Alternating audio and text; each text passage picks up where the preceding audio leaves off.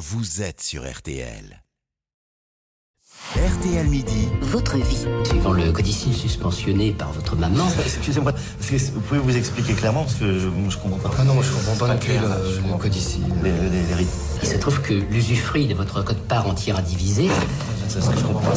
Excusez-moi, je, je vous permets juste parce que je comprends pas l'histoire du jus de fruits là. De... jus de fruits. Enfin, oui, c'est- quoi Ça veut dire quoi Vous aurez reconnu cet extrait euh, du film Les euh, Trois Frères et ces notions un petit peu euh, compliquées parfois euh, pour comprendre tout ce qui se joue au moment de l'héritage notamment. On va parler aujourd'hui dans RTL Midi Votre Vie des questions de succession. La question de léguer, de transmettre à ses descendants, elle est commune à, à tous. Quelle est la bonne méthode à mettre en place? Bonjour Philippe Bruno. Bonjour Céline Landreau. Vous êtes président du Cercle des fiscalistes. On est ravis de vous accueillir euh, ici aujourd'hui.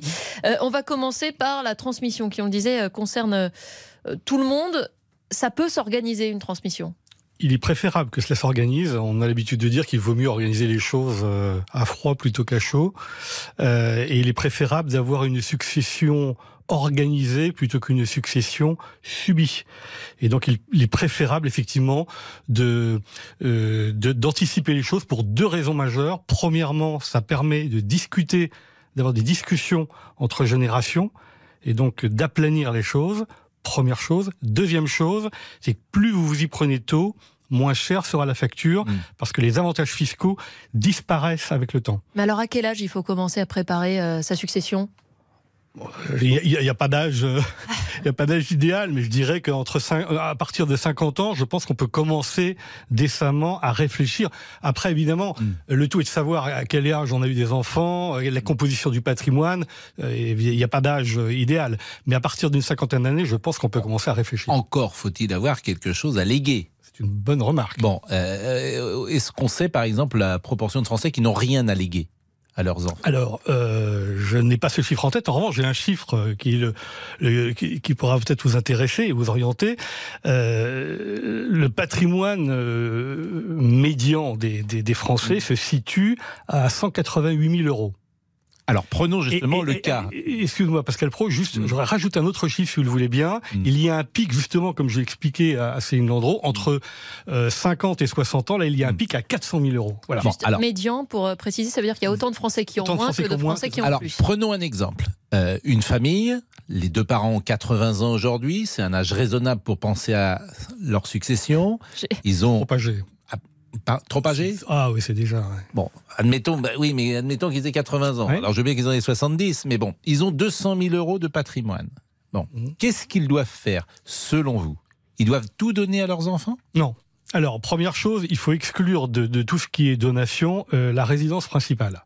Hmm. Pour tout un tas de raisons, même en en donnant que la nue propriété, hein, même en démembrant. Vous savez, ça- cette possibilité que l'on laisse à de De possibilités. garder l'usufruit. garder pour l'usufruit pour pouvoir vivre dans, sa, dans la Oui, maison dans mais laquelle c'est ce on qui se passe généralement. Quand je dis tout donner, ils donnent tout, mais ils en gardent l'usufruit. Même, on, on, ne- on- la, la- la résidence principale, il faut, selon moi, Mm. sauf cas particulier, ne, ne rien faire, parce que à la fin de sa vie, euh, on peut avoir besoin de vendre cette résidence principale pour financer un départ en EHPAD ou pour financer un viager. Et pour cela, il faut avoir la pleine propriété de son bien pour pouvoir le vendre. Donc déjà, on exclut la résidence principale, qui compte pour beaucoup dans les Ah oui. 188 Donc 000 il ne doit pas rester grand-chose à léguer. Bien sûr, après. c'est énorme. Mm. Donc on ne parle que du reste. Mais quel est l'intérêt Quel est l'intérêt de donner à ses enfants alors que les enfants hériteront quoi qu'il arrive et paieront euh, sans doute de, le- un impôt? Alors- On paye moins cher quand on Oui. transmet? Alors comme je le disais tout à l'heure, d'abord vous Et de en quel discutez. Vous en discutez avec les enfants, donc il peut y avoir un espèce de pacte. euh, Oui, mais ça c'est autre chose. Mais sur le plan financier, Ah, ben, le plan on va payer moins cher? Oui, tout à fait. Surtout si vous faites des donations, si vous avez un patrimoine conséquent, que vous faites des donations partage, par exemple, en réserve d'usufruit, plus les- vous les faites tôt, Hmm. meilleur c'est. Si vous, vous avez 200 Et 000 si vous euros avez que placer- 200 000 euros, quel est l'intérêt? Si vous avez même 50 000 euros à placer, vous les placez en assurance vie, vous avez tout intérêt à le faire avant 70 ans. Euh, Avant 70 ans, ils seront totalement exonérés de droits de succession. Après 70 ans, ils le seront encore, mais Mm. à condition de ne pas dépasser un abattement de 150 000 euros. Je ne vais pas rentrer dans tous les détails. Oui. Mais vous avez Parce tout que je ne perçois intérêt. pas, c'est l'intérêt pour les parents à transmettre ou l'intérêt pour les enfants à recevoir avant. Est-ce qu'ils paieront moins d'impôts, en clair? La réponse est oui. La Et de quel ordre? Alors, euh, le, la donation partage, euh, il y a un abattement de, vous avez un abattement de 100 000 euros. Cet abattement de 100 000 euros existe pour, euh, sur une durée de 15 ans. Donc, Donc- très clairement euh, pour euh, nos auditeurs, si on Oui. donne à ses enfants, Voilà. ça peut être exonéré d'impôts si on ne le fait qu'une fois tous les 15 ans et Tous jusqu'à 15 un certain fait. Et âge. à condition de ne pas mourir dans les 15 ans qui suivent. Mais il y a un abattement quand vous héritez. Il y a un abattement, j'imagine. Alors, celui qui reçoit Oui, 200 000, 100 000 euros, euros. il va payer combien d'impôts? Zéro. Celui qui reçoit? Celui qui reçoit, il paye, il paye pas. Non, mais ça, euh, je me suis mal exprimé. Euh, vous êtes un enfant. Vos parents ont 200 000 euros de patrimoine. Vos parents meurent. Vous héritez de 200 000 euros. Oui. Combien vous allez payer, vous, euh, d'impôts? Je paierai sur 100 000 euros. Il y a un abattement de 100 000. D'accord. Et vous paierez combien sur 100 000 en, en lien Euh, direct je ne peux pas faire le calcul de tête, là. Je dirais.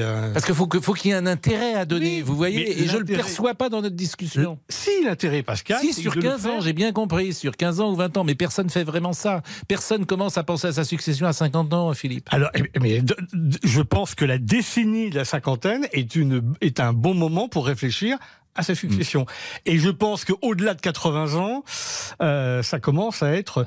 L'idéal, c'est avant 70 ans. L'idéal, c'est avant 70 ans. Au-delà de 80 ans, ça me semble trop Ça tard. ne sert à rien. C'est trop tard. Ne voyez aucun message personnel dans mes questions. Merci beaucoup Philippe Bruno, président, on le rappelle, euh, du Cercle des euh, fiscalistes. Merci, euh, merci beaucoup. C'est un sujet qui passionne évidemment nos auditeurs. Euh, L'info revient dans une seconde. Céline Landreau, Pascal Pro. RTL midi jusqu'à 13h.